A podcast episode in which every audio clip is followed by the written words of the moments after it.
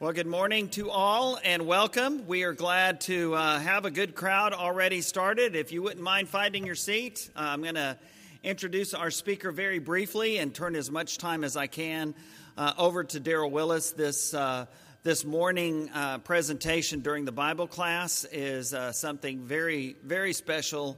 to me and to all of those who have any connection at all with Ukraine, and you're going to know a lot more about what really is going on there uh, after this Bible class time. We welcome our folks online. We are live streaming since we're in here in a combined adult class during the Bible class time. And then Daryl and I will be sharing the sermon time uh, during our worship assembly and talking a little bit more in detail about the great work overall that Eastern European Mission uh, is doing. I've known Daryl Willis for a long time, uh, since the time that I was in Arlington, and he has been in Ennis, uh, Texas for a for a lot of years. We've met on several different fronts, but most recently uh, with Eastern European Mission and the youth Bible camps uh, that I was able to participate in for a few years running uh, several years ago, that he is still very much uh, connected as a part of Eastern European Mission. And so I'd like for us to begin with a prayer, and then I'm going to turn it over uh, to Daryl Willis. Father, we give you praise and glory and honor because you alone are worthy. We sing the song sometime, This is my Father's world. And it's a crazy world, but it's always been crazy. Since that time in the garden when uh, humanity chose against you and your will and chose selfishly, um, it has been uh, trouble. And your son acknowledged that, that there would always be trouble in this world, but he also affirmed uh, that we can take great assurance in knowing that He has already overcome this world. And so, Father, as we uh, uh, hear about the great work, the great challenges, the great opportunities that Eastern European Mission has taken on to try to bring your word and your love to this troubled world, we ask your blessing. Be with Daryl, be with Terry, bless her and bless all of their family, bless all of the EEM family. And bless us today, Father, as a church that participates in this great ministry through prayer, through giving, and as we have opportunity, even through participation. Lord, just be with those that are struggling and be with those like EEM that are trying to help. We pray these things in Jesus' name. Amen. Fear is absolutely crippling and controlling. It's why our news media uses fear to draw us into watching their broadcasts. Satan uses it to get our focus on this earthly kingdom. And yet, we are seeing people every day in the part of the world we are blessed to serve who are overflowing with hope by the power of the Holy Spirit.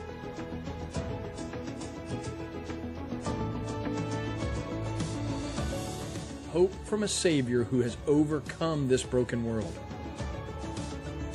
Hope found in the Bible. The Bible. We want everyone to get it. Good morning. All right, you are there. You are alive. Okay, good. All right. You know, it's amazing. People are most alive right before we start. You know, I, I notice how that works. Uh, give you a little bit more about me, more than you probably want to know. Believe it or not, I am, by you could tell by my stature, a native born Texan. And uh, since I was 14 years old, I grew up in a little grease spot on the map of Texas called Overton. I think you may know where that is. You've if you've ever driven down I 20, you've seen the little Overton sign there. That's, that's the claim to fame, population 2,500. I tell people I graduate in the top 40 of my class. Let's not quibble about that, okay? oh, I've been in ministry for over, local ministry for over 30 years before I joined EEM, and 18 of those years were in youth ministry, which I affectionately refer to as the Ministry of Wildlife Development. And uh, ever since 2008, I started writing for EEM and then was recruited in 2009 to run the youth camp program that Bill mentioned. And after 2017, we let that group, that uh, program, form its own nonprofit organization called BEYM, and uh, now I am doing the regional director work since 2017. And just recently, they asked me to take East Texas as one of my regions, which I was so thrilled to do because I know a lot of great folks are here in East Texas and a lot of memories. And by the way, if you've been in, if you've been in Tyler for a very long time, if you ever shopped at Carpenter Francis Pharmacy, my father was the pharmacist there. So that kind of gives you a little bit idea of my background. Okay, well, that's enough of that. Let's just get straight into this. Anya lives as an immigrant. She's from Kharkiv, Ukraine, one of the major cities that, if you've been paying attention, has been bombed. And, and by the way, I'm, I'm looking at this slide. Is that the right slide? Uh, let's see. Yep, that's it. Okay. Huh, I must have put the wrong slide in there. Yep, such is my life. Okay. Technology is wonderful except when it's not, right? Okay. That's, that's good. That's good. All right. Anya Liz is an immigrant. Uh oh. All right. There we go. Let me back that up. Oh, let's back that up. Okay. What am I doing wrong? Should I just stay like this and not move? Don't you love it? You needed something to tell a story about, didn't you? Oh, clicker real quick. Yeah, I wanted it back on the other slide. Yeah. Right, right, yes. Okay, yeah, I have one of these too, so it's just, all right. Well, as I started off, Anya lives as an immigrant in Europe, and recently, well, a couple of months ago, she posted on her Facebook an essay, and I contacted Anya. Anya is a friend of mine, and I said, Anya, did you write this? She said, No, I didn't write it, but another Ukrainian wrote it, and it just expresses so much of what I am right now and what I'm experiencing right now. She talks about how she finds her new life confusing as an immigrant in Europe, driven out of her only home that she's ever really known, the city of her birth.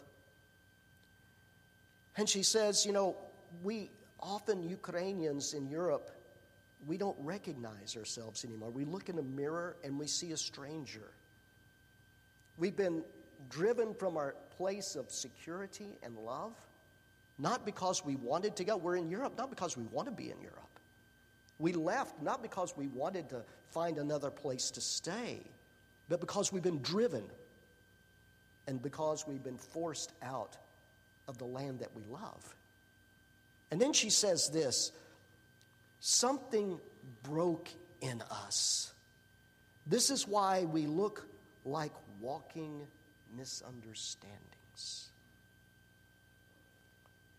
She goes on to say that they're like flowers for sale in a marketplace that have just been uprooted and with bits of earth still clinging onto the roots.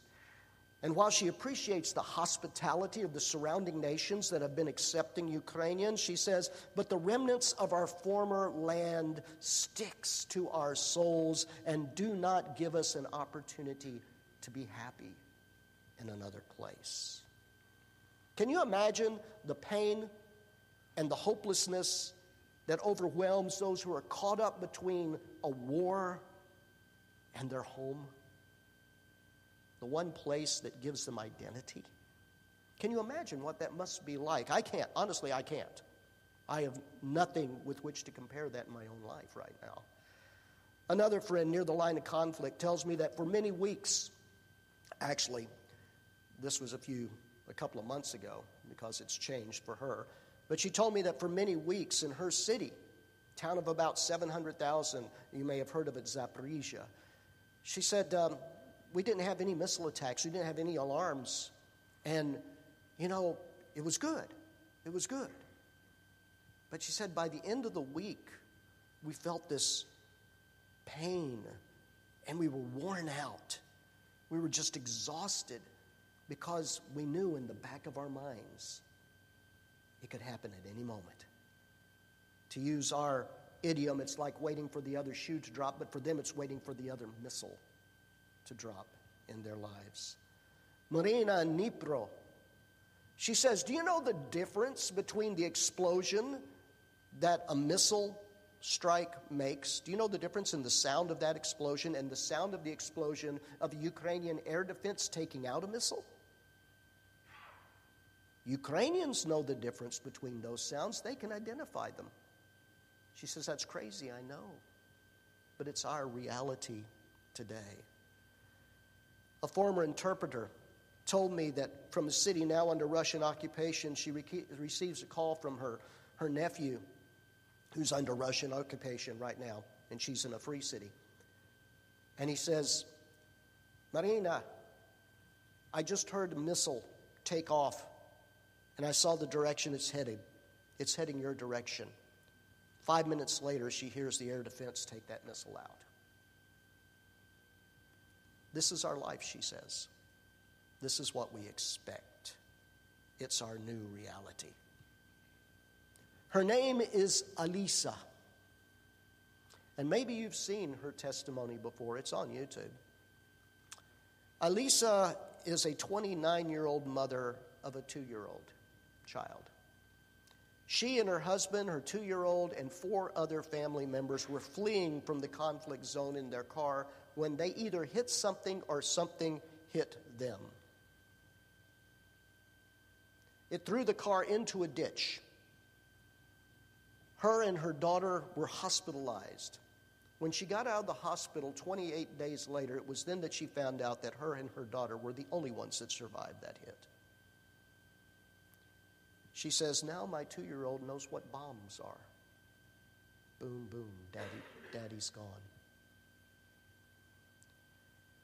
She says, I have to be strong to raise my little girl, and so I compose myself and I hope.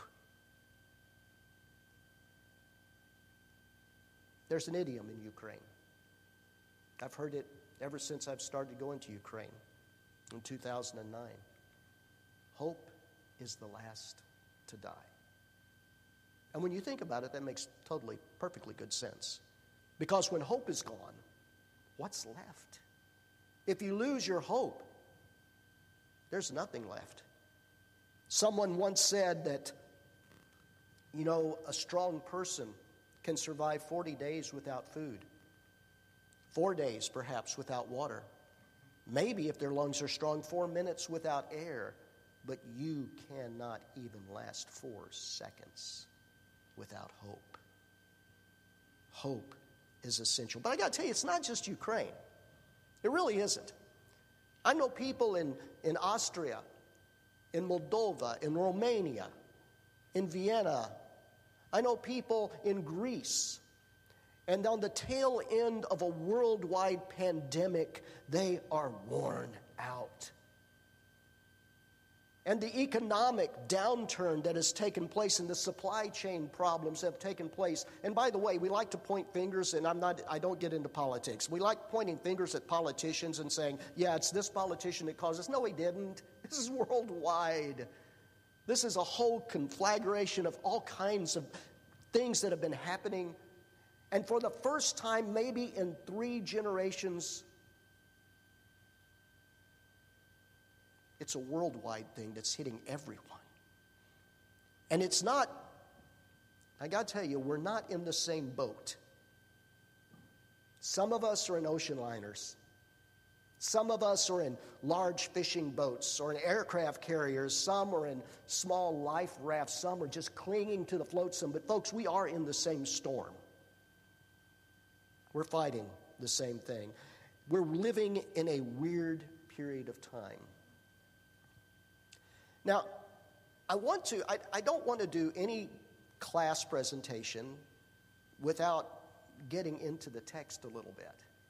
And so I want to do that for eh, just for a few minutes here, and then we'll go a little bit back further to where we were. But in Romans chapter 8, Paul addresses his readers in hauntingly contemporary terms. It's, it sounds like he could have written it to us today. Romans chapter 8, starting around verses 19, around 22 maybe. going on all the way through 28. He says, We know that the whole of creation has been groaning together as it suffers together the pains of labor. And not only creation, but we ourselves who have the first fruits of the Spirit groan inwardly while we wait for adoption, the redemption of our bodies. For hope, for in hope we were saved. Now, hope that is not seen, or hope that is seen, is not really hope, is it? For who hopes for what he already has? But if we hope for what we do not see, then we wait for it with patience. And then he launches into this strange little discussion in the next couple of verses about prayer. And he talks about there are times when our hearts are so broken or so traumatized or so full that we can't even voice a prayer. We don't know what to pray for. We, we can't get the words out. And he says in this strange section the Spirit of Him who knows us. He's there. And it's as if He's interpreting the intent of our heart to God, to the Father. And the Father knows what we're trying to say. And the Spirit speaks with groans too deep for words. You notice there's a lot of groaning going on in that passage? A lot of groaning. Creation groans, we groan, the Spirit groans. And it's okay. He interprets the intentions of our heart, and God knows. He understands. When, even if all we can say is, Lord, have mercy, or even to call out His name, and that's it, it doesn't come out, but just God. God knows. And then we encounter a verse so familiar and one that is unfortunately be bandied around flippantly, I'm afraid. We know that all things work together for good for those who love God and who are called according to his purpose. And I got to be honest with you. My brother died a year ago from COVID. Middle brother, a little bit just a few years older than me, way too young. My cousin just died uh, from a heart attack last week, close cousin. And if someone were to come to me and quote that verse, I would smile, I would nod my head, and I would go my way. But inwardly, I would be seething. And I'm sorry, but I'd be seething in rage. Because it's not good. My brother's death wasn't good. People you know who have been traumatized. That trauma is not good, and there's no way you make something evil good. And we may have mistranslated this verse anyway. And I'm not going to get into all the Greek because I know just enough of some languages to get myself seriously in trouble and hurt. So I'm just not going to go in, way into that. But just let you to know that there is the Alexandrian text, which is the older text, that some translations use on this verse. The Revised Standard Version uses the Alexandrian text and it, reword, it words it differently. Here's how the RSV and the New English Bible, which by the way isn't new, it's 60 years old, I think. We know that everything God works, like in everything, God works for good with those who love Him and are called according to His purpose. This led biblical scholar N.T. Wright to relook at his own translation, and he said, if I'd really thought about it, I wouldn't have translated it the way I did. I would have changed it to this. We know God is working all things for good with and through those who love Him who are called according to His purpose. That changes the whole point, doesn't it? Those things are not good. But in the middle of those things, God calls us to come along beside Him to bring out good, to serve, to love, to comfort in those moments. No, those things are not good. They cannot be made good. But God says, Come with me and let's take care of these who are traumatized. Let's love on these. Let's bring redemption to this world. Let's bring redemption to individuals. And, folks, that's good news, isn't it? It's great news because God is allowing you and me to partner with Him. God doesn't need us, does He? I mean, God, let's be honest about it. When Jesus fed the 5,000, did he need the little boys, two fish and five loaves? Seriously. No, not at all. He didn't need it. He could have called down manna from heaven, right? Or sent an east wind with quail like God did in the Exodus. Did he need his 12 apostles to hand out the food? Again, no, he didn't. But what did he do? He invited them to participate in his great work. And can you imagine how much fun that must have been? Hey, John, look at this. I'm giving food and it's not emptying out of my basket. You know? God says, Come join me. I'm doing something great. And by the way, let me just add this little sideline, which I should have said at the very beginning. If you walk out of this building today saying, Wow, EEM is a fantastic ministry, I have failed miserably in what I'm trying to communicate because it ain't EEM. I want you to walk out of here saying, Wow, what a mighty God we serve. Because it's about Him, it's not about us. We're not this smart. He's the one that makes it happen. As good looking as all of you are, it ain't about you either. It's about a powerful, mighty God. Good news God is calling us to join Him in bringing hope to a world that is broken and groaning in desperation, longing for redemption. But how do we do that? How do we do that? I'd like to suggest three ways. And by the way, you may come up with more, and I'm good with that.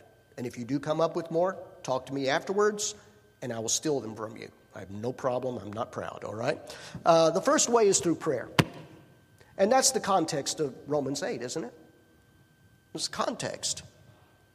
We partner with God by praying with Him. Now, I used to say, Bill, I used to say God answered prayers in three ways yes, no, and wait and see. I don't do that anymore. I don't know how God answers prayers. Seriously, I don't. I used to think I had a handle on that one. I think God is using our prayers in ways we may never understand and we may never see ourselves. It's like you ever see those big cathedrals in Europe? Those gigantic, you know, Notre Dame. Those cathedrals took generations to finish. And it's like someone saying to this stonemason, I want you to carve this stone this way, and here's the dimensions. And he works, and he never sees the finished product. He dies before it's completed. But he knows that the architect is going to have that in the perfectly correct place, and it's going to be this magnificent cathedral in generations.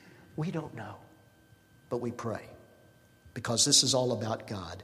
Even when the prayer, the only prayer you can articulate, is filled with questions and a broken heart, it's enough. It's a prayer God understands. Secondly, we proclaim the message of hope. We continue to share the message of hope that God is king, still king, and the story isn't finished. It's still going on. Even in the brokenness, even when Satan unleashes his fury to maim and destroy, God can turn that evil against itself and bring about something that can bring good. And that's what we've experienced over the years with EEM. God has constantly opened doors in the middle of adversity, knocking down walls, kicking in doors, and looking over his shoulder at us saying, Are you coming or what? And we just follow on hanging on for dear life, trusting Him to lead the way. Finally, we provide hope. We can provide hope by providing resources to those in needs medical supplies, food, shelter, encouragement, as you did this year with, I believe, a $20,000 gift this year for Ukrainian aid. All of that $20,000 went directly to humanitarian aid ministries and groups through EEM, people we trusted but also, of course, providing the Bible. Nearly $2 million, $1.9 million was given to Ukrainian aid. Not a dollar, not a dime, not a penny of that went to EEM. We even paid for the transfer fees. And as those grant requests came in through ministries surrounding Ukraine and through ministries within Ukraine, we've been parceling that out to take care of needs. And people are coming back to us and they're saying, Thank you. You have not abandoned us like so many that just gave at the first and then quit. You're still with us. And thank you for providing the words that give life. Thank you. And now, by the way, we have to make certain now that Bibles are available to fulfill that need. People are begging for them. Our director, national director of Ukraine, Dasha Novakova, tells us that the Bibles and materials are melting out of our warehouse in Kiev. We can't print fast enough. The, the request for Bibles in Ukrainian has more than doubled this year. It's just amazing to see what God is doing, even in the midst of pain and adversity and trauma. Last year, our annual distribution was our highest distribution in 60 years at that time. Yes, we're 61 years old. 1961 is when we started. 1.5 million volumes. And did that slide advance? No, no. I'm going there we go. 1.5 million volumes. Highest ever in 60 years. And as wonderful as that sound, we began this year with 2.4 million requests that have only gone up since the first of the year. And it's not just Ukrainian Bibles because that tide rising, the request for Ukrainian Bibles, has risen all of the other requests throughout the 30 different nations we serve. And by the end of the third quarter this year,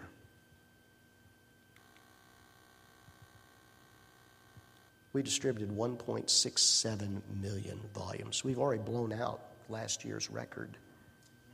And at that time, we still had a full quarter to go. I have no way of knowing how many Bibles will be distributed this year.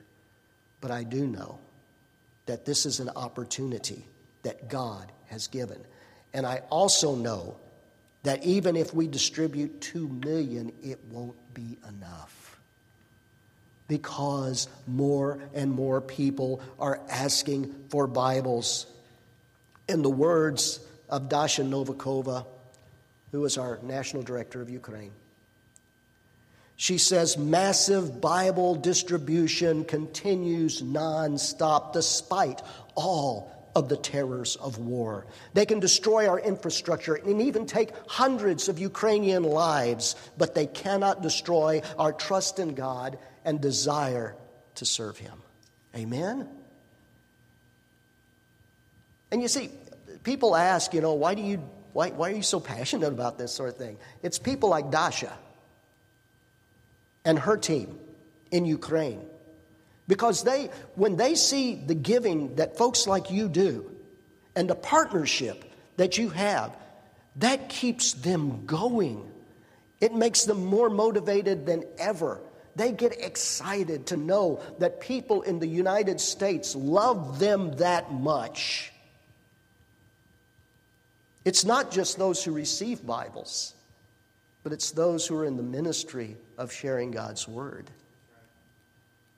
It just builds them up in ways that you cannot imagine. And now, during our fall MDS campaign, Million Dollar Sunday campaign, we're trying to raise $3.5 million for another 700,000 Bibles. And, folks, we could obviously use twice that amount and still not meet the demand. It's what you call a double edged sword, isn't it? You got a great product, people are wanting it, but we can't produce enough. And so, you know, unless God closes the door, we're not in any position of shutting down anytime soon. Uh, we're not one of those groups that are saying, "Oh, please, please help us because we're gonna, we're gonna, the ship's going to sink." No, this isn't a sinking ship. God is keeping it going, and God is making it strong. For us? No, for His glory. Because He wants the world to see His light. God is opening doors of heart. People are looking for hope. They're willing to explore the pages of the Bible to find it. Whether they're refugees in Croatia, like this, these two ladies, grandmother and her granddaughter, who are Ukrainian refugees at the Varaždin Church of Christ in Croatia, now studying the Bible, holding their New Testaments uh, from EEM. Or whether they're internally displaced people in Ukraine, they're willing to explore the Bible for hope. We're hearing more and more reports of baptisms among Ukrainian refugees. The war and loving response of Christians have driven the desire for Bibles and learning about God. And furthermore, those Ukrainian refugees who are Christians have been scattering abroad, sharing the message with them. And many of them who are still in Ukraine are risking their very lives to go into the eastern portion of Ukraine to bring out refugees, to bring out those caught in that, and getting them to shelter, getting them to places where they can be helped, and sharing the Bible with them. That's what's happening in Ukraine. So I have to ask you,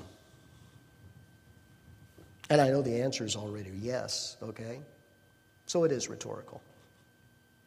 Will you provide the means to share God's hope. Hope is the last to die. Don't let it wither on the roots of broken hearts. Will you commit to regular ongoing prayer? That's the first thing. My wife tells me I shouldn't say this. I say it anyway. She's not here, so she won't hear me.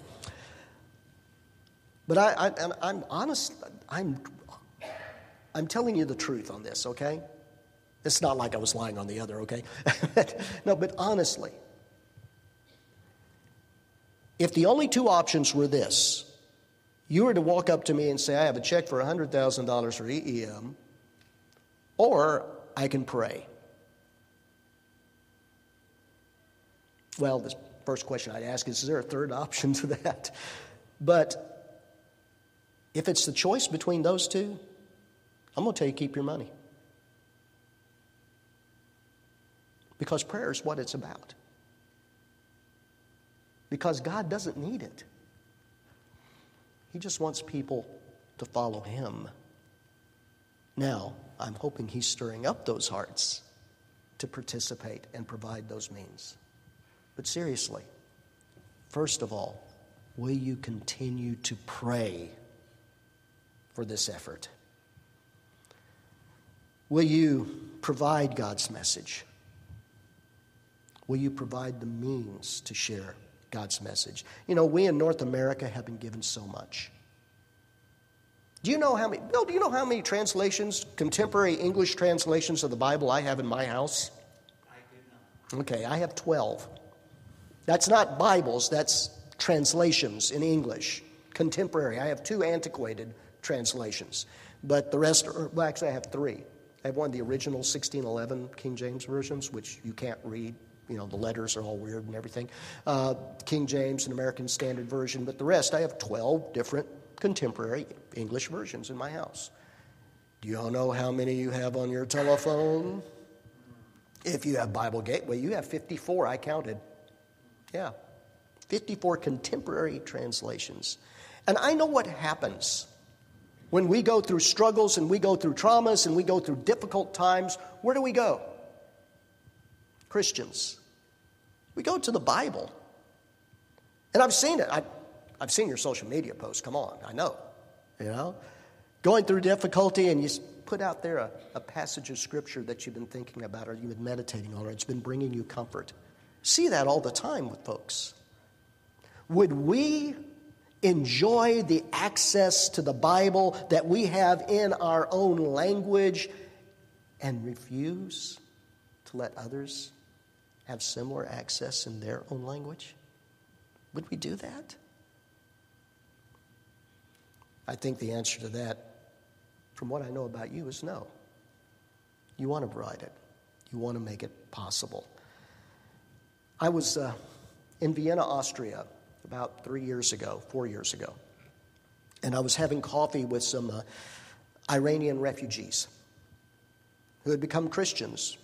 They attend the Danube Church of Christ in Vienna. And they received Bibles, and their reading of the Bible is what led them to Christ in their native language of Farsi. Yes, we provide Farsi and Arabic, by the way. I have a couple of those out there you can take a look at. Um, and I said, listen, you know, the Bibles you have have been provided for you by people in the U.S.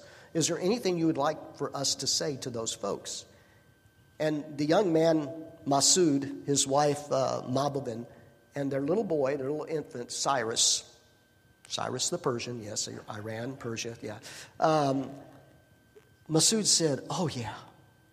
Tell them thank you for providing the words that give life in our native language of Farsi. And then he said that something that nailed me to the wall. He said, Do you realize it is so interesting to be able to read the Bible in your own language? I had no clue what he meant by that. Seriously, I, I don't understand that. Because I've had a Bible in my own language since I was a child. I actually still have my very first Bible given to me when I was five years old.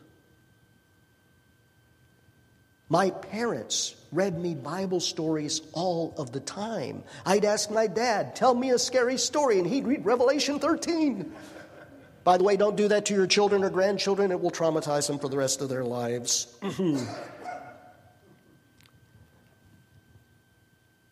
That's where we are. We've been privileged. Let's share that with others.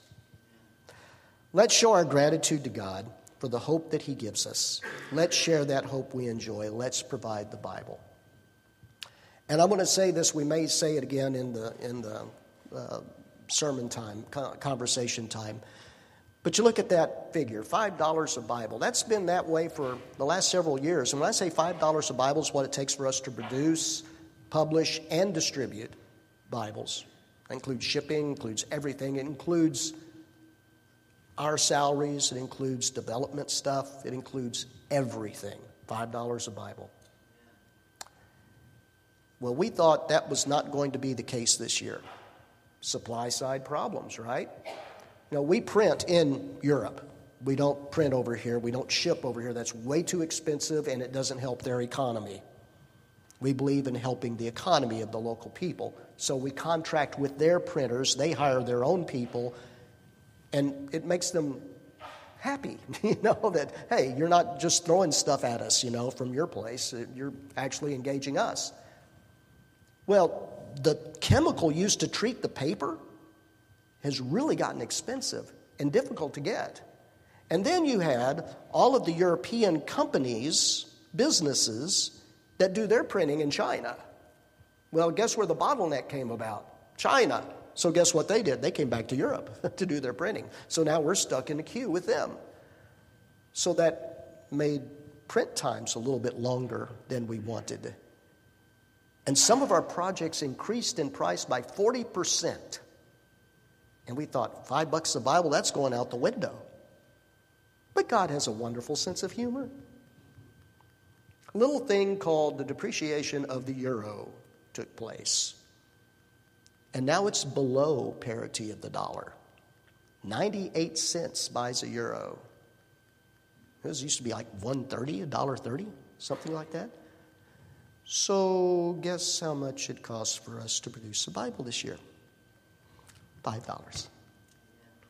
Like I said, we're not that smart. God makes this happen, and He is the one who gets the praise on this. Okay. But what about here?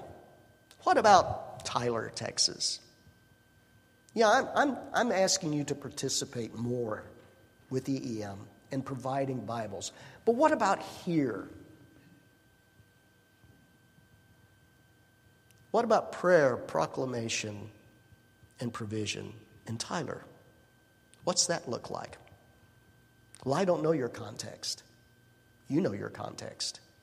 You know what Tyler needs.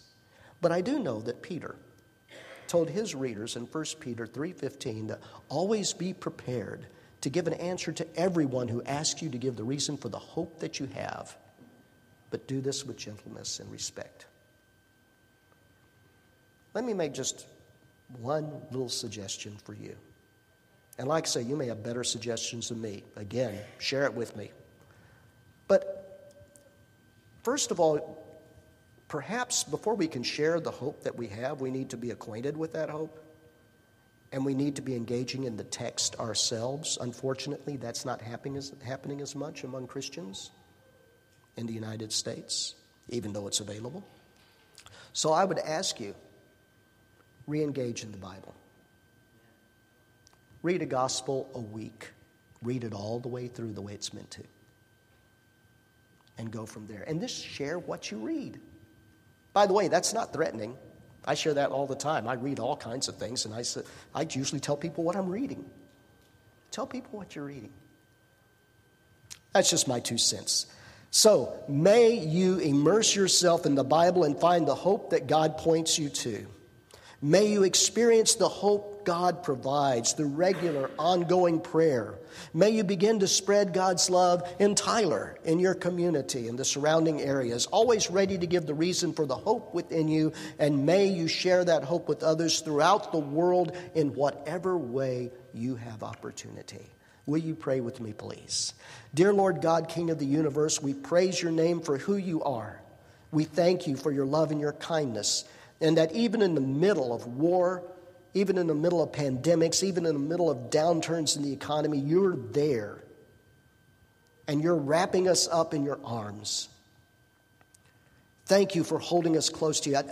The, prophet Isaiah says that you carve our names in the palms of your hands, like you, it's like you tattoo our names on you.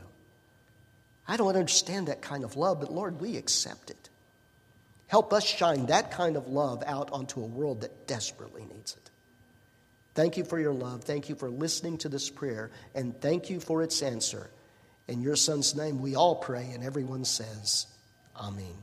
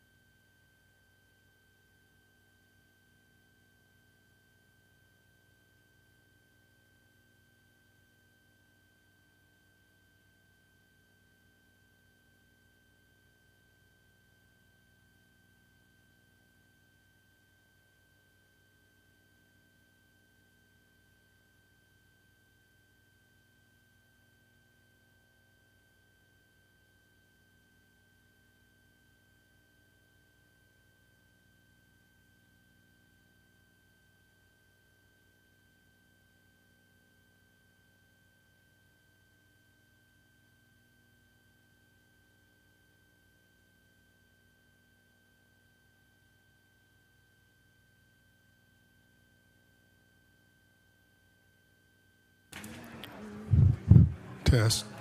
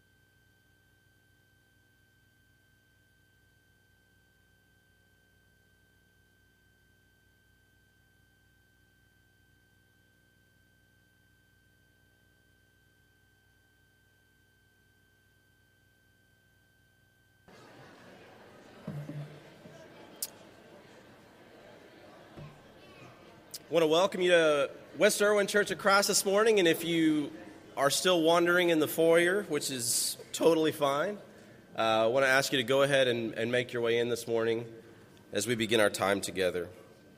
Just uh, a couple of announcements, most of which you will see uh, in the bulletin, but a couple we want to put a special emphasis on, remind you, make aware. And the first thing is this it's not an announcement at all, but rather just something you see in front of you. Uh, a couple months ago, we started uh, collecting in person physical attendance cards again, just so that we can know who's been here and who hasn't. So, in the seat back in front of you, you'll see a couple cards. Uh, one is a blue card, it's an encouragement card. There's cards for placing membership, there's, calls for, there's cards for prayer, and then there's a white card. Now, on each side of that white card, if you're visiting with us today, there's a side for you that we would just love to have your information so that we could be able to reach out to you. And on the other side, there's a side for our, our members. Uh, part of that you can disregard until next year. There's a, a space there for the family table. We'll be bringing that back in January once a month, and you can see a note in the bulletin about that as well. But we just ask you to, to fill those out, and then uh, before uh, our interactive sermon time this morning, we'll have some young men come down the aisles to pick those up. And so that way we just can have a better idea of, of who's been with us and who hasn't, and who we might want to need to reach out to. So just want to encourage you to do that. Tonight we have our full slate of classes here uh, at the building, our 5 o'clock uh, Bible study class, as well as our singing class. And so if you would like to come and be a part of those tonight, they'll be here tonight at, at 5 p.m. Next Sunday night, you'll see this a big blue blurb in your bulletin is our all church reindeer games.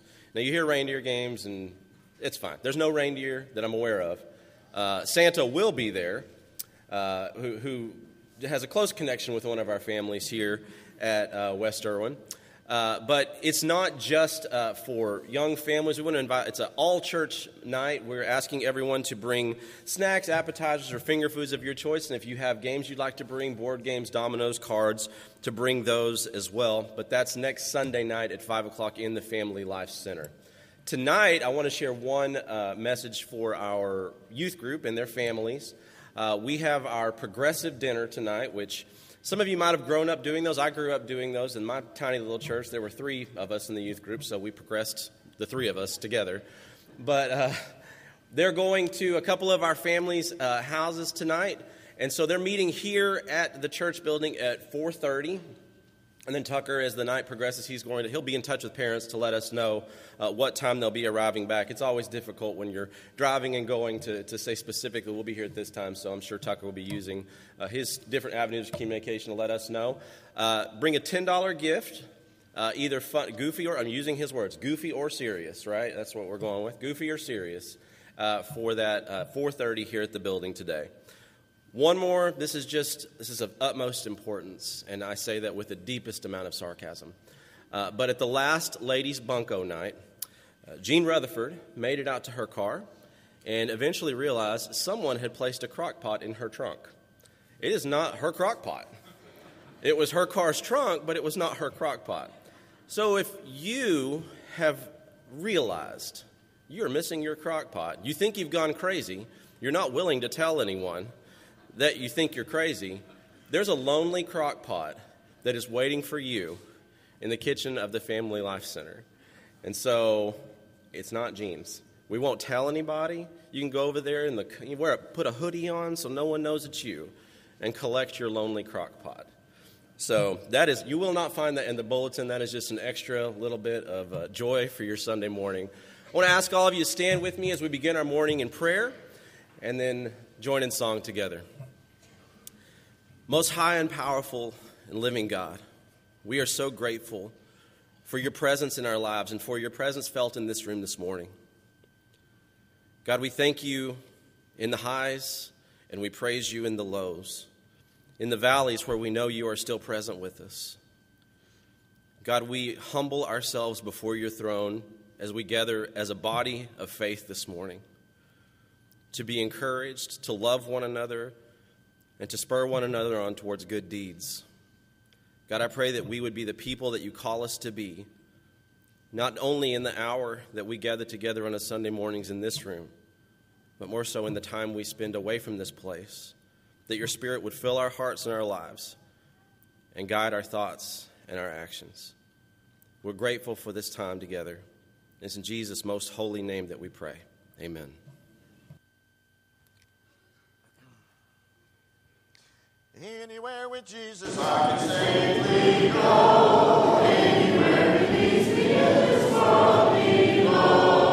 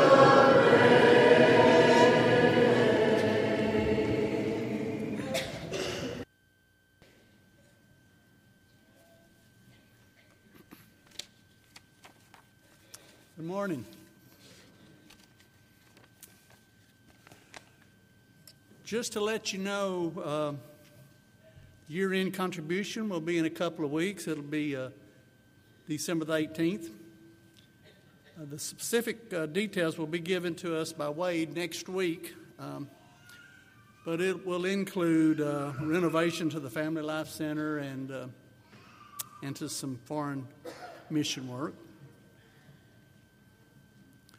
Church, I, I just want to commend you. You are a you are a generous congregation in the good times and, uh, and actually in these uh, recent strange times that we, uh, we faced. A few weeks ago, I had the pleasure of spending some time with our Hispanic speaking church, Iglesia de Cristo. Uh, they are doing well, and, and they wanted me to tell you thank you. Actually, they said gracias for your continuing support of their work in reaching the gospel to the Hispanic speaking community, not only here in Tyler, but uh, they have mission work going on in, uh, in Mexico. We are the brothers and sisters in Christ, and we are only separated by our language. Uh, just a footnote uh, when you're there, do try the pork tamales. A few weeks ago, uh, Eric led our staff devotional. He read a favorite scripture, but asked that we hear these words as if it were the first time. I've been thinking about that, and uh, I would also like to try that. This time, just listen to this familiar, these familiar words with your, with your ears, but I ask that you hear them with your heart. Imagine you were attending the church at, at Ephesus, and we received a letter, a letter from Paul. Picture the excitement in the, of hearing these words for the first time. I'm sure, much like as EEM takes their Bibles to the Ukrainians and other people in Europe, it must be exciting. Paul, uh, Paul felt these words were important to these churches in Ephesus, and God wants, wants Westar to also hear these and to know His gift. For by grace, for by grace you have been saved through faith. And this is not your doing, it is a gift of God. And because, and not because of your works, lest you might brag or maybe boast.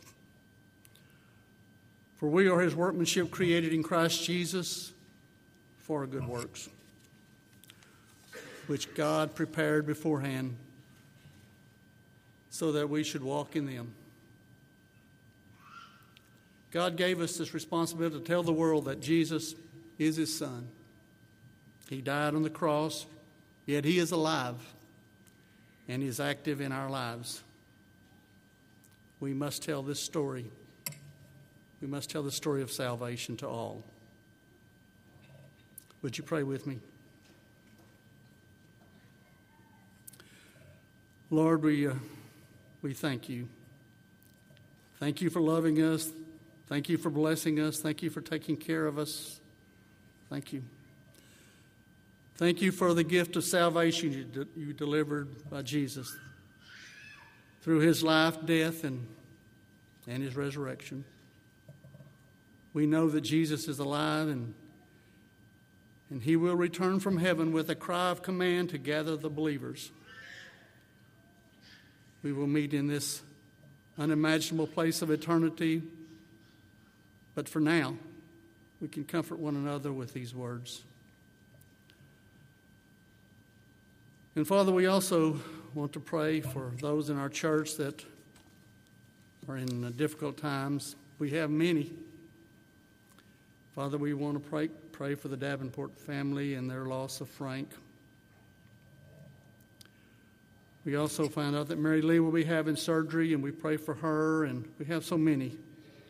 Lord, Jane Posey and several in the Rutledge family, and Father, we're always remembering our little Eli and Aiden, but so many more, Father, the Collier family, Durham, Fred.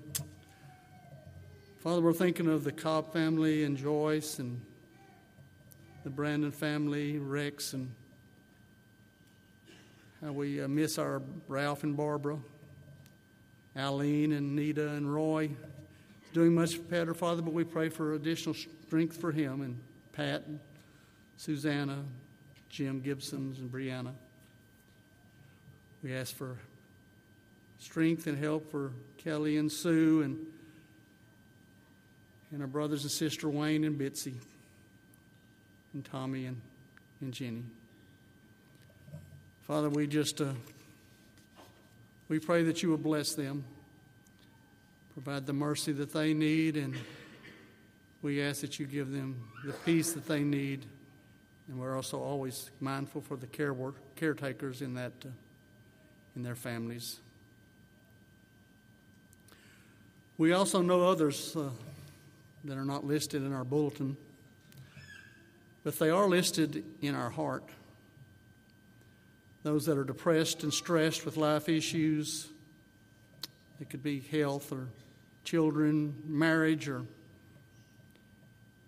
or even failures in our life's expectations.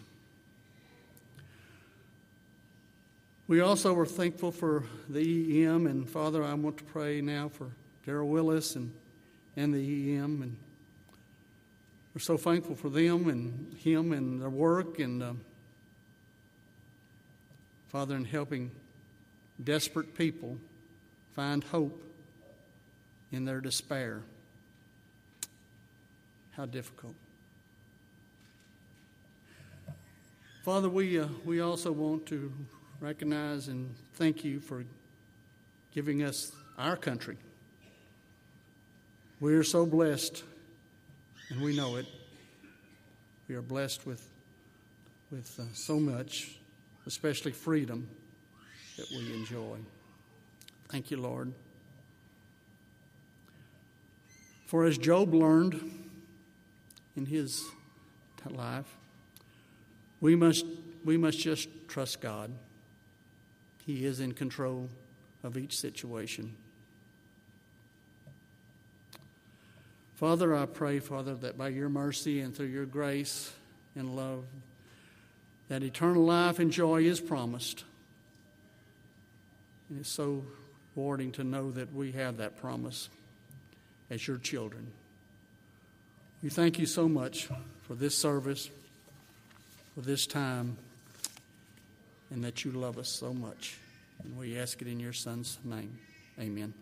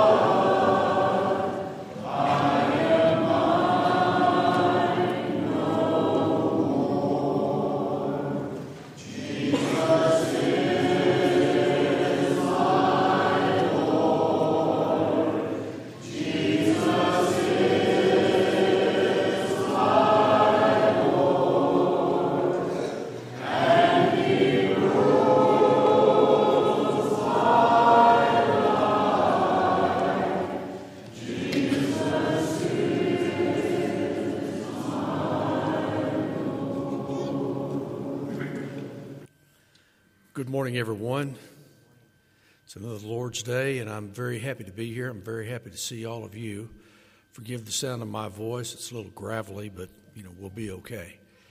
Since it is the first day of the week, we're commanded each week in the Bible to remember the greatest favor that you and I ever received in our life. It's a favor that we didn't reserve, or a favor that we did not deserve, rather one we'll never be able to pay back. But that's when our Lord and Savior took it upon Himself to be nailed to a cross for my sins and for yours. That's a tremendous favor. He didn't need to do that. He did it for me and He did it for you. We're asked every week just to remember that, So at this time, before we partake of this bread, let's go ahead and pray, shall we? Dear Father in heaven, as we gather around your throne, we thank you so much for the sacrifice that your Son made, for his love and for your love, by allowing himself to be crucified on that horrible cross and the terrible death that he endured. But we know, Father, that he did this because of his love for us and because of your love for us. As we partake of this bread, may we do so in a manner that you find acceptable and pleasing. May we never forget this wonderful favor that was done for us, one that we'll never deserve, one that we never can pay back. And we thank you so much, Father, for the fact that your Son was willing to do this. And we're so terribly sorry that it was our sinful nature, my sinful nature, the sinful nature of all of humanity, that made it so necessary for your Son to go to the cross. Father, we love you, we thank you, and as we partake again, may we do so in a manner that you find pleasing. These things we ask in Jesus' name. Amen.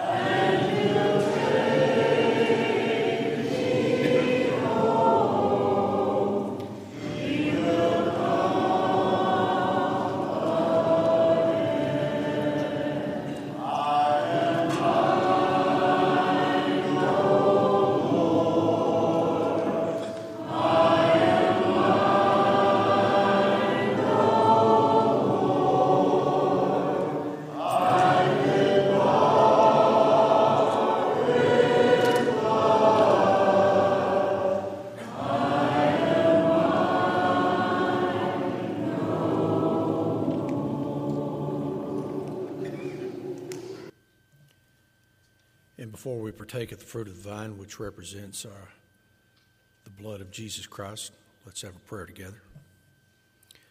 Dear Father in heaven, again, we gather before your throne and we thank you so much for the blood that your Son Jesus shed on our behalf.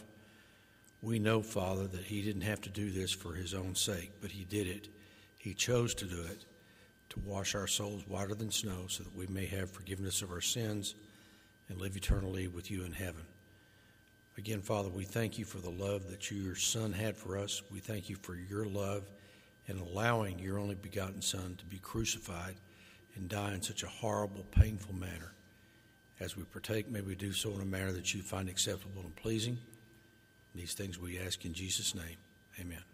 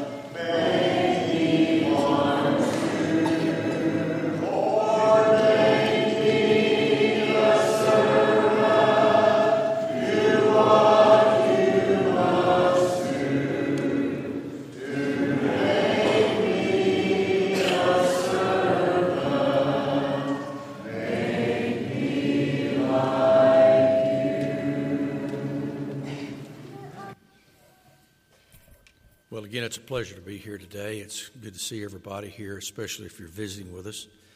This time, uh, we have the honor and privilege of giving back to the Lord a portion of the, the material blessings that He's bestowed, upon us. When you give to a cause, whether it's uh, all some of the ones that we like to give to, the Literacy Council or uh, some other things, what you're doing is you're setting people up for success. But when you get back to the Lord, you set people up for spiritual success. You set them up for eternal rewards, if they'll do their part, of course. And the Lord loves a happy giver. And I'm always happy when I give back. I'm pleased to do that. and I hope you are too. There's many ways of doing it. You can put it in the, the plate as these gentlemen pass through the aisles. You can do it via uh, the mail. You can do it online. There's so many ways to do it. But just please do so. You'll be happier. You'll, you'll like yourself better. And again, you're setting people up for spiritual success, eternal success. With that in mind, folks, let's have another prayer. Dear, for, dear Lord, we're so happy to be here today. We're happy to be alive. We're so happy for the fact that we live in a free country where we are uh, able to worship your name without the fear of persecution. Uh, we thank you so much, Father, for the fact that uh, we're part of a, a kingdom that is composed of people who are like minded. We respect the Bible, we respect your word, we love humanity. And at this time, Father, we know it is our privilege to give back to you a special portion of the, the blessings that you bestowed upon us. We know that everything we have comes from you. And as we do so, may we do so cheerfully and willingly. And Father, we just thank you so much again for all the blessings that we have because of your generous, your generous nature, your kindness. And more than anything, Father, we thank you for the spiritual blessings we have through your Son, Jesus. And it's in his name that we pray. Amen.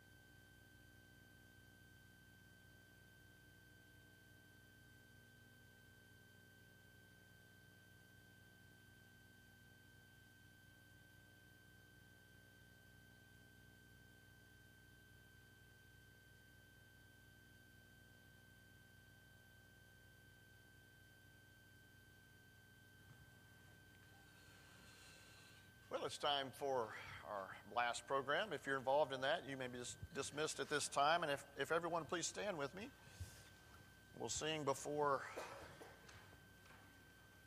our visitation time, lesson time, learning time. Mm-hmm. Lord,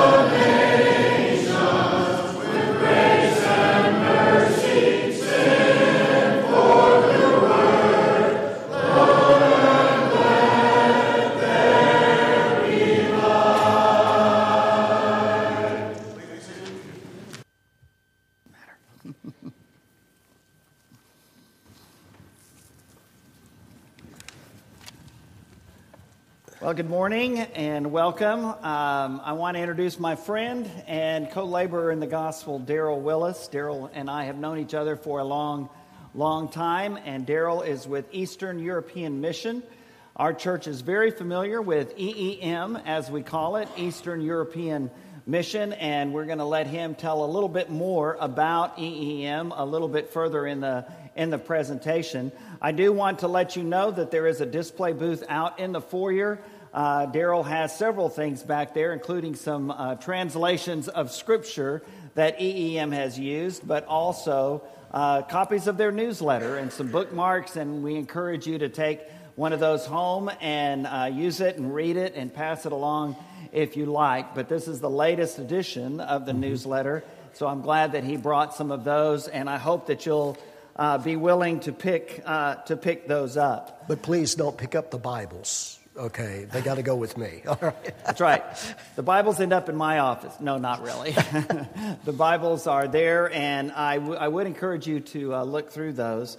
And um, one of the things uh, that I did yesterday, I sent out an email to our church email list and included a link to a uh, story about uh, the children's chorus from Kiev that is here in this country. They're going to be performing at Carnegie Hall. But they were in Grand Central Station, and someone uh, obviously had a bunch of someone's had a phone out and recorded them singing in Grand Central Station, the Carol of the Bells, uh, which actually was written by a Ukrainian.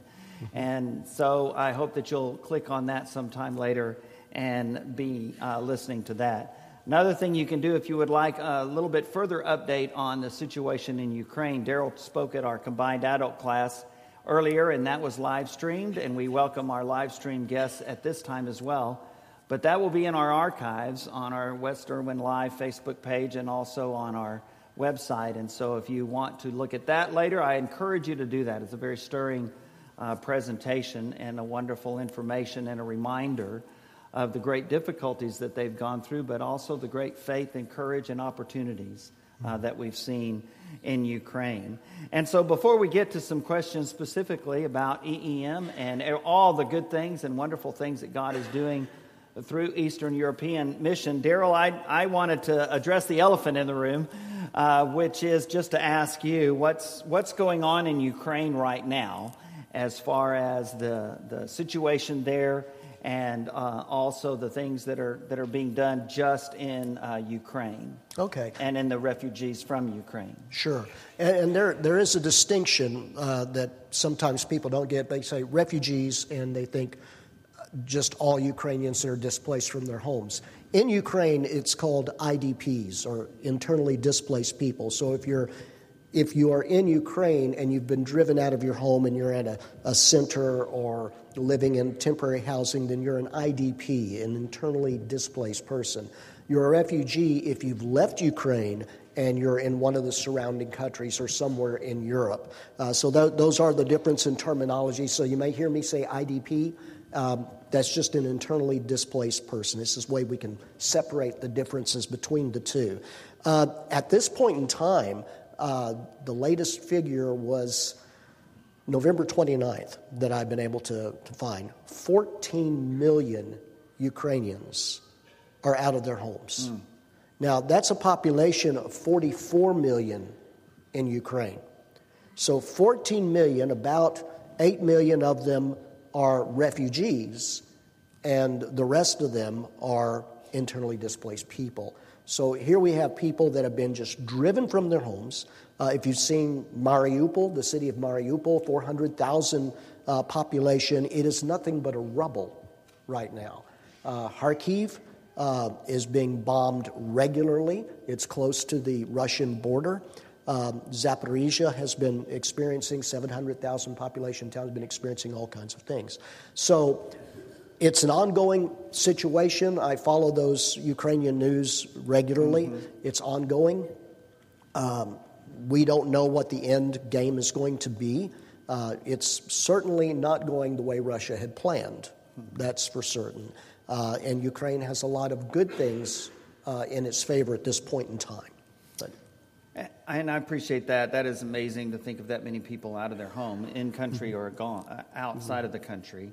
I wanted to ask you just to briefly address very quickly the money that our, you know, of course, in the United States, we make a political football out of everything, and certainly that's happened in this case. And we hear all the news stories back and forth uh, about the money that our government is sending to Ukraine. Mm-hmm. I, would like for you to uh, remind us and say something about differentiating between the money, for example, that we sent earlier mm-hmm. this year for humanitarian aid and uh, the money that we send for EEM's mission for Bibles versus the money that we hear talked about on the news all the time. Right, right. And that's always a concern, you know. I mean, we saw what happened in Haiti a few years ago. Huge problems there. And I am not one to get into the politics of that because, right. you know, I'm assuming for the most part good intentions and we just know that sometimes large large organizations have challenges in distributing funds. Um, you would think that wouldn't be the case, but that is the case uh, often. Um, so the difference between uh, giving to people that you trust, that you know have a track record, and giving to large entities, government entities, things like that, is that you can actually follow through with that. You can actually see what's right. being done. Right. Um, with EEM, what we've done with the money, we've raised $1.9 million this year just for Ukrainian aid. And this is one thing that we, and there will be a little bit of change, next year, and I'll, I'll tell you what that is here. Uh, but this year, we knew that we could not ignore the humanitarian problem. Uh, we're not a humanitarian aid group. It's just not what we are. We publish, produce, and distribute Bibles. That's who we are. We know how to do that. We are not, for us to do humanitarian aid would be like reinventing a wheel that's unnecessary because there are many humanitarian aid groups, church ministries, mission groups out there that are seriously taking care of those on the ground level in need, and we know who they are. Mm-hmm. So, but we knew we couldn't ignore this. So, one thing we do know how to do is also raise funds. So, we said, okay, we will raise funds that will go 100% to humanitarian aid groups that we trust. So we get the word out, and these groups, ministries, churches, various groups in the surrounding nations of Ukraine and in Ukraine submit to us grant requests. Our Ukrainian staff are the ones who manage those funds. They review the grant requests, and they have, by the way, they have a vested interest not only being Ukrainian, but they've been refugees twice. Well, actually, are internally displaced people once um, because our offices used to be in Donetsk. And in 2014, they were driven out of Donetsk, and we had to set up offices in Kiev. But for about a nine month period, they were all over Ukraine. And so this is very traumatic for them, and it's very important to them that true humanitarian aid is given to the most effective groups. So they're examining on the ground who these people are that are sending grant requests. Do we know them? Uh, do they have a good reputation if we don't know them? Do we know people who do know them? Mm-hmm. Is what they're proposing something that is a real need, or is it just a good idea? So all of those factors go right. into that, right. and our team, it, our Ukrainian team, are the ones that are overseeing that. So, right. and the change that we're going to do for next year is quite simply is we pay for the transfer fees. We don't take a dime, a nickel, a penny out of those funds. They don't go to us. We just pass them through. And so the problem with that is since we're paying for the transfer fees, that's taking funds that really need From to be going to Bibles. So next year, and we're going to continue it next year, next year we're going to take out transfer fees, the exact cost of transfer, but that's it. The rest of it goes 100% to, yeah. You know, Daryl, I, I, appreciate that. And I think of the uh, two great commands that Jesus said you know, when asked what is the greatest command, well, it was to love the Lord your God with all your heart, soul, strength, and mind. But the second, like it, to love your neighbor as yourself. And as I think about Eastern European missions uh, mm-hmm. work over the past year since the bombing started, you've been doing a lot of both of those, continuing mm-hmm. to serve the will of the Lord and the Word of God and giving that out, and also loving neighbor yeah. and being willing to uh, help. And we're very blessed at West mm-hmm. Erwin um, individually and as a church to be involved. Well, in and that. I will throw this in there real quickly is that it is a triple edged blade for us. You ever see those fantasy knives where they have three edges on them? Yeah, that, it is that way because one is is that we can't use any of those funds because we we promised that we're not going to do right, that. You know, right. and the problem is is that uh, it's increased the desire for Bibles. Right. And so we've doubled uh, requests for Ukrainian language. Even the Romanian Bible Society and the Hungarian Bible Society are asking us for Ukrainian language Bibles. They don't Right, have any. Because they have people there yeah. from Ukraine. And then we have had some donors that have given large money, uh, large amounts in the past that said, "Oh, well, this year I'm just going to give totally to Ukrainian aid." Well, that's that much less that we get to Bibles, Mm-hmm. Right. and it's sort of like, okay, if you're going to do that, please give what you give to EEM, but then over and above, Right. give to Ukrainian aid. That's right. So, Well, that I appreciate that, and Ukraine is in the news and on everybody's minds and, and in our prayers, and uh, we appreciate everything EEM has been doing to help, and will continue to do. So, uh, so, a few questions about Eastern European Mission, particularly. First of all, who are you? There are some folks here that are very familiar with EEM. Some folks here that, when we say EEM, they're wondering what in the world that means, and so. Okay. Yeah, and EEM's been around for 61 years now. And what you're seeing up there are the original seven couples that uh, I think one couple may be missing, but anyway, that's the original ones that started EEM back in 1961 when the Berlin Wall went up. These, and they don't quite look like it. I don't know if it's the style or not, but these are kids.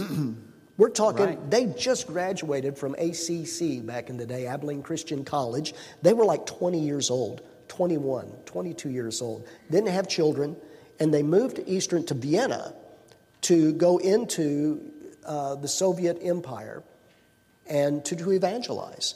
But what they discovered when they did that was that there were no Bibles because the Bible was being outlawed. And if you had a Bible, you could be persecuted, you could be hit with economic problems, you could be imprisoned, all kinds of things. And one of the founders, Gwin Hensley, who later became president of EEM, and his wife Gail, he traveled throughout Romania. And he came back from this particular trip. And Gail says, with tears in his eyes, he told me, he said, Gail, I've been in entire cities where there's not a page of the Bible available. And preachers don't even have a Bible. Those who are evangelizing don't even have a Bible. How can they teach God's Word if they don't have the written Word to teach from? And then he said, If it's God's will, and I believe it is, I'm going to make sure that everybody in Eastern Europe gets a Bible in their own language. Right. He called it his impossible dream. He loved the man of La Mancha, okay? And, uh, but he's, while he called it the impossible dream, he believed that we serve a God who makes all things possible. And how many employees, specific employees, do you have with EEM? Okay, I'm going to jump to um, a figure real Okay. quickly. We distributed 1.5 million last year. We've been doing over a million a year. Our production staff is six people. Um, that's two part timers in Vienna. We have a total of under under 30. I did a count, recent count there. Under 30 throughout the world. We're talking in U.S. We're talking in Europe, and so that's that's our size. Yeah. Eastern European Mission has always been about more of the hands on work of printing, translating, printing, distributing Bibles than administrative things. And you have to have some of that, but I, it's always one of the things I've loved. And the, the work itself is overseen by an eldership, correct? Yeah, A and M. Uh, we we are board led. We do have a board, Right. uh, but A and M Church of Christ is our spiritual oversight. So. We have a few Aggies in the congregation, so that's a, another reason for you to love EEM. Uh, now, West Erwin has been around. We haven't, we didn't start from the get go, but not too long after that. And I believe you said that we, the West Erwin Church, has been giving since 1996. Yes, yes. And the figure you gave me is over $600,000 has been Yes. given by the West Erwin Church family uh, in that last 26 years or so. And thank you very much. Uh, that is a powerful impact Right. So. And that includes a $20,000 gift that we gave earlier this year specifically for the humanitarian aid yes. that you spoke about. And of course, we uh, have been uh, contributing monthly as a part of our mission, overall mission work uh, to EEM uh, as well. So, that, so that's who you are. Uh, what do you do? Okay. Well, now we used to smuggle Bibles into the Soviet Empire. By the way, did you know you get 84 Bibles in a spare tire? 84 Bibles. 84 Bibles will fit in a spare tire. An ex drug smuggler taught us that one. anyway, I've seen the tires on some of your trucks. I think they could fit more. I probably can. Yeah, that, that was back in the day. Yeah. I'm just saying. Yeah, but now we deliver Bibles by the tractor trailer load. Uh, we sometimes we cross borders. Sometimes we don't have to because we're printing in the countries. so, right. so we are printing within the countries, within the regions, helping their economy. We produce Bibles and distribute Bibles. This is our mission statement. We share God's word with the people of Eastern Europe and beyond and seek to educate and inspire God's, uh, God's servants in this work. And that's all summed up in our vision statement. And I don't know who came up with, none of us know or remember who came up with this vision statement, this tagline, but they didn't get paid near enough, is all I can say. the Bible, we want everyone to get it. And Amen. that is exactly who we are and what we do. Right, right. And I, I, I love one of the mission uh, uh, verses, specific purpose statement verses for Eastern European mission that you've always used is Isaiah 55 verses 10 11, which says, As the rain and the snow come down from heaven, and do not return to it without watering the earth and making it bud and flourish, so that it yields seed for the sower and bread for the eater, so is my word that goes out from my mouth. It will not return to me empty, but will accomplish what I desire and achieve the purpose for which I sent it. That's right. And I, and I know that you have no idea what is done with the vast majority of the millions of Bibles that you've handed out. But you know that promise from God is standing. Yeah, and, and that's partnered with the Mark chapter 4, the parable of the sower. Right. Which is, you know, and you look at that story, it's the closest thing to an allegory among the parables. Uh, parables. And um, in it, you have this farmer throwing seed onto all kinds of soil. And there's a couple of things I notice. Number one, the focus isn't on the farmer, the focus is on the seed. That's right. And secondly, he is so sloppy. I mean, what an indiscriminate farmer. He's just throwing seeds out there, you know, and he's not sampling the soil to see was this good soil or not good soil. And that leads me to think that if we did all that research and study on the soils, well, number one, we're not very good at that. Mm-hmm. And number two is who gets the credit. Right. You know, we want God to get the credit. So, and we never know. That's uh, right. This this may hit somebody that we're looking at. Now, this guy will never be interested in God's word, and they're the very one. Right. That it just touches their lives. The way Paul put it, I planted the seed, Apollos watered, God, God made it grow. Mm-hmm. God gives the increase. Mm-hmm. Right. Uh, and of course, this year, uh, uh you know, I again that two pronged um, mission that EEM has taken on this mm-hmm. year.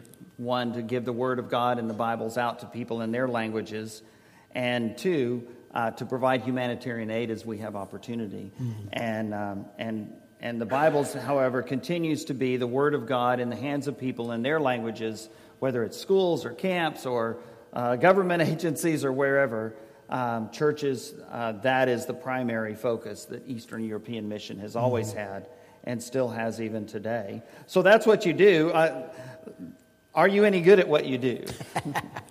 yeah, that's when you're uncomfortable answering, you know? It's kind of like, well, if I say that I'm good, then. Talk about yourself for a little It's quite, quite, quite, a lot of hubris there, you know?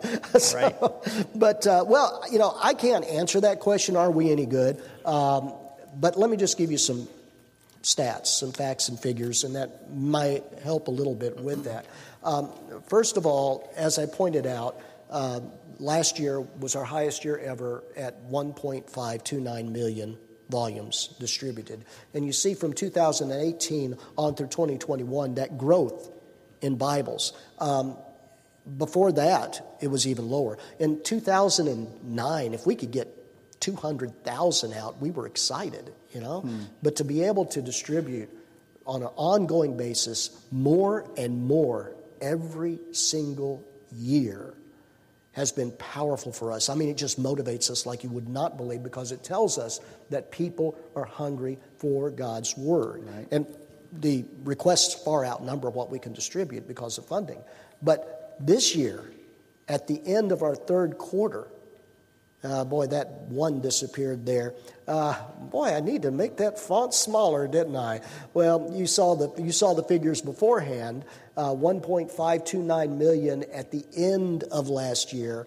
Right now, well, the end of the third quarter, we were at 1.67 million distributed. So far in 2022. So far in 2022, we have done that. And again, as I mentioned, here's our publishing and production team. And two of them are part timers. And here is our regional directors, national directors of uh, operations in Europe itself. Uh, Jura Lazar just hired Jura uh, from Varaždin, Croatia. He was with Croatia for Christ. We stole him, and um, we're trying to be very nice to Croatia for Christ for letting us steal him like that. Um, Dimitrios Agriopoulos, say that 10 times real fast, uh, in Greece. He's in charge of the southern Balkans. Uh, Dasha Novikova is in uh, Ukraine, uh, in charge of the Ukrainian operations. Oleg Yakimenko, who is in St. Petersburg, Russia. Um, and that's, those are our folks. Uh, and there are some part timers that work for them underneath them. Right, and it's just amazing to me that your uh, distribute, distribution of Bibles went up, not down, in the midst of the pandemic years. Oh, that was the most amazing thing. Yeah. Schools still, even though they weren't in session, they said, "Well, we expect our Bibles still," you know. Uh, and that's that's one thing I'll throw out there is some of you understand that we put Bibles in public schools at their request. Right. You know, it's it's not. Tell people at times we don't. It's not like we have a guy standing by a school with a trench coat on saying, "Hey, kid, you want a Bible?" No, it's it's that schools are requesting. Three quarters of all public schools in Ukraine use our Bibles as textbooks to teach ethics and character.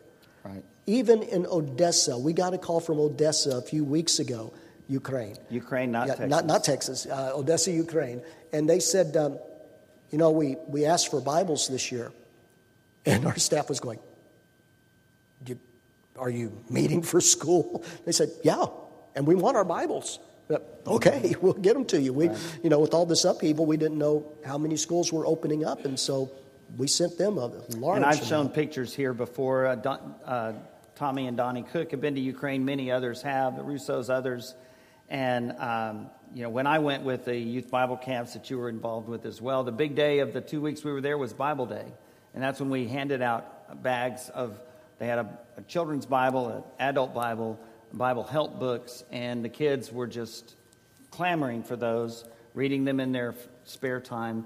It's just an incredible thing to see the hmm. desire to have my own Bible, like you said in the first hour, something we don't understand because we've always had multiple Bibles, but this is for them their first Bible, and and Eastern European Mission uh, made it possible. And I know you have, I think, a picture of one of the families that was touched by that. Yeah, and I'll show that in just a second. But that's one thing I too want to focus on is we tend to think of Ukraine, but if you look at our, and I don't have the pie chart up here. If you look at languages that we give in and percentage wise, Ukraine used to be a very large chunk of that pie, and Russian was a very large chunk of that pie. It's not that way anymore, and it's not because we've done less. It's because we've increased Right. distribution. Croatia public schools and Croatians. Uh, just this year, 225,000 volumes delivered for the first time to Northern Macedonia in the Macedonian language. They were ecstatic. The government was so thrilled that they did not charge import fees or any taxes for us to distribute in Northern Macedonia. So they were just excited about that. Amazing. And uh, this picture, uh, these two are not, we're, we're not Christians. And this is uh, Constantine, Anastasia, and their little infant Tim, Timothy. They were in Mariupol, and they were cooking over an open fire in their basement because their house was gone. They knew they had to get out of there. And so they fled, and, which is a very dangerous thing in and of itself, going through fields that may be mined and they have no idea of knowing, uh, being shot at by uh, Russian soldiers. It, you just have it is so many dangers, unknown dangers, to flee Mariupol as well as staying in Mariupol. Mm-hmm. Well, they made their way to Zaporizhia, and there they were taken care of by Christians, and they offered them some EEM Bibles. And they recognized them because these kids, these young adults, used to go to camp. Right. And they remembered those Bibles. And they said, please give us the adult Bibles. So we did, or that, that group did, that partners with us doing the humanitarian aid, but they had our Bibles too. And they gave them the Bibles. And here's the cool thing this was just so amazing. It's an incredible story. Is that Constantine, I keep wanting to say Kostya because that's a diminutive. Uh, Constantine or Kostya, he became a Christian. Now, he took Anastasia and Tim to western Ukraine where Anastasia's parents live, and he left them there. Now, Anastasia has not become a Christian, but she's reading her Bible.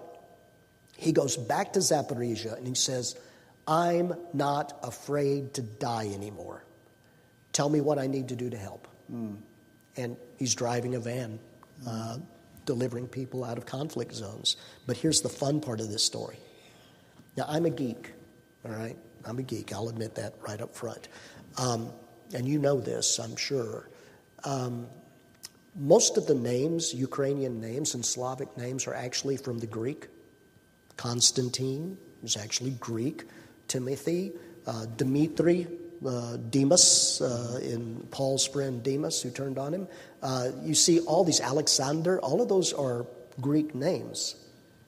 Anastasia is a Greek name. But it's not a name actually in Greek.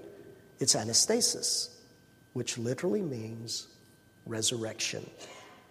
And so we're praying that Anastasia will have a moment, an anastasis moment, as she's reading her text and come to decide to follow Jesus. So that's what we're praying for. I just right.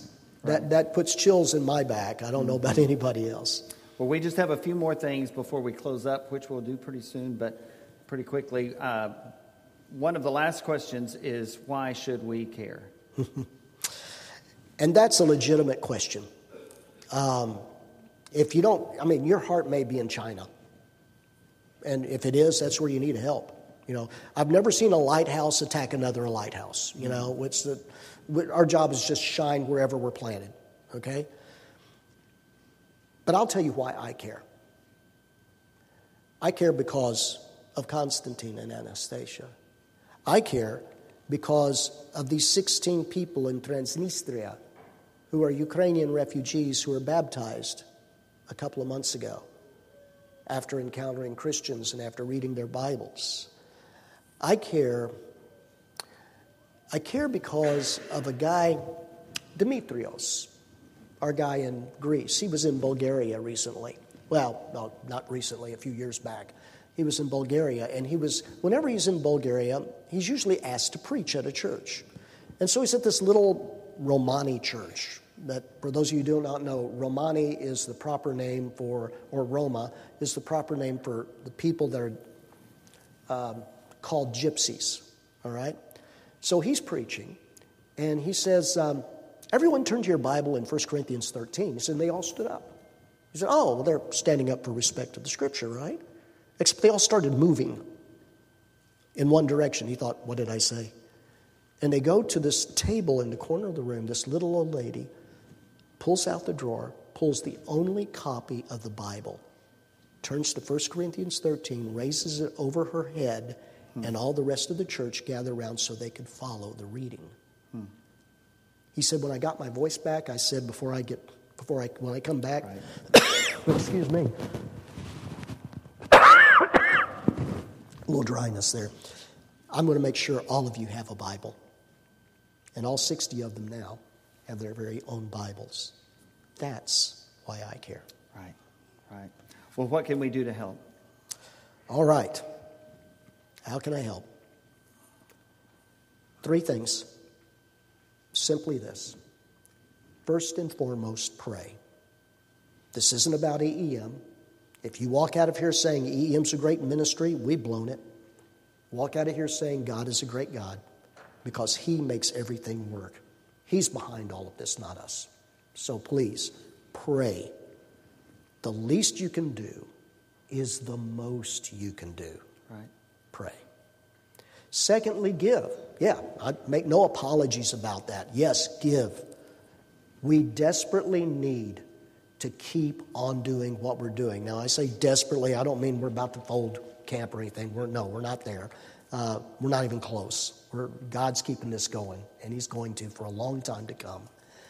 But give so we can meet the need. We had over 2.4 million requests at the beginning of this year, and that has only grown. I'm sure well past 3 million by now. And we're not going to be able to fill it. So please, right now we're in the middle of, a campaign to raise $3.5 million before December 31st. Please be part of that. Please take place in that. And, you know, there's stuff out on the table if you need uh, more information on that. Please check it out. And finally, speak out. Share with others who we are, what we do. Unfortunately, we're still the best kept secret in the United States, Right. and that's Right. not a good thing. Right. You know, there's not a time that I don't get on an airplane and I'm flying out and someone says, So, what do you do? And I tell them, they're going, No way. yeah, but that's not real, is it? People really do that? I mean, mm-hmm. schools are actually letting Bibles in? Right. Wow. Right. So, right. share. and sending their kids to camps where they hear about the Bible, and Exactly. it, it's amazing. And this Million Dollar Sunday drive that you have going on till the end of the year, and you mentioned three and a half million dollars. so do the math: seven hundred thousand Bibles. That means Five bucks a Bible, Five bucks a still, Bible. still, even Right. with the economic downturns, right. God did some amazing things there. So for every five dollars that we give, it's another Bible. And uh, that is that is an incredible, incredible thing. Any last words before we close? Yeah, first of all, thank you so much for partnering with us. Um, you are not, we're not doing this, okay? We can't do it without you.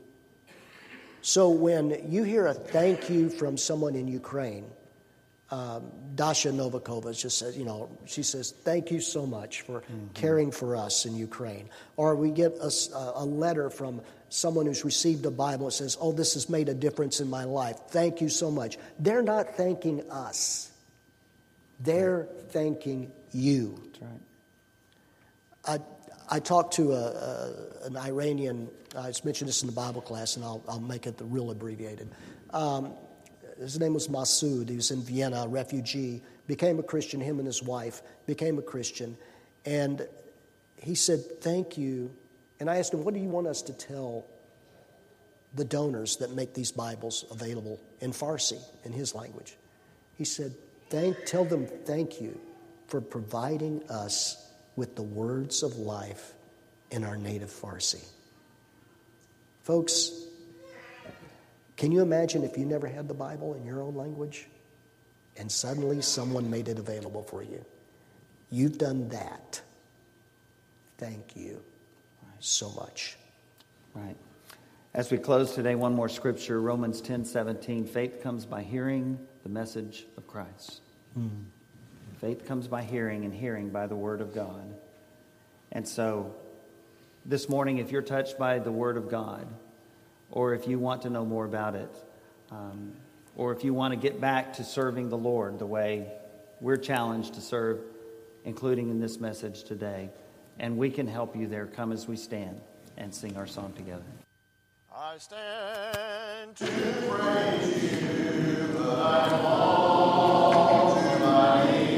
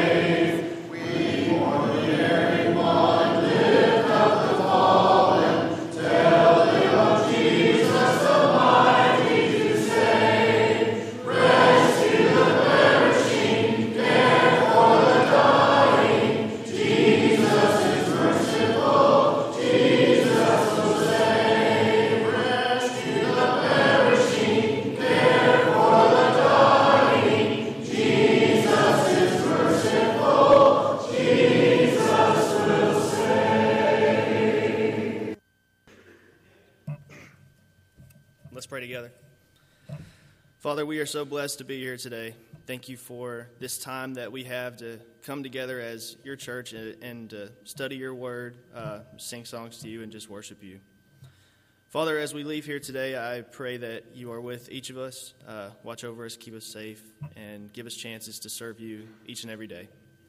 Father, most of all, we are thankful, thankful for your Son who died on the cross for our sins, and we pray this in, in his name. Amen.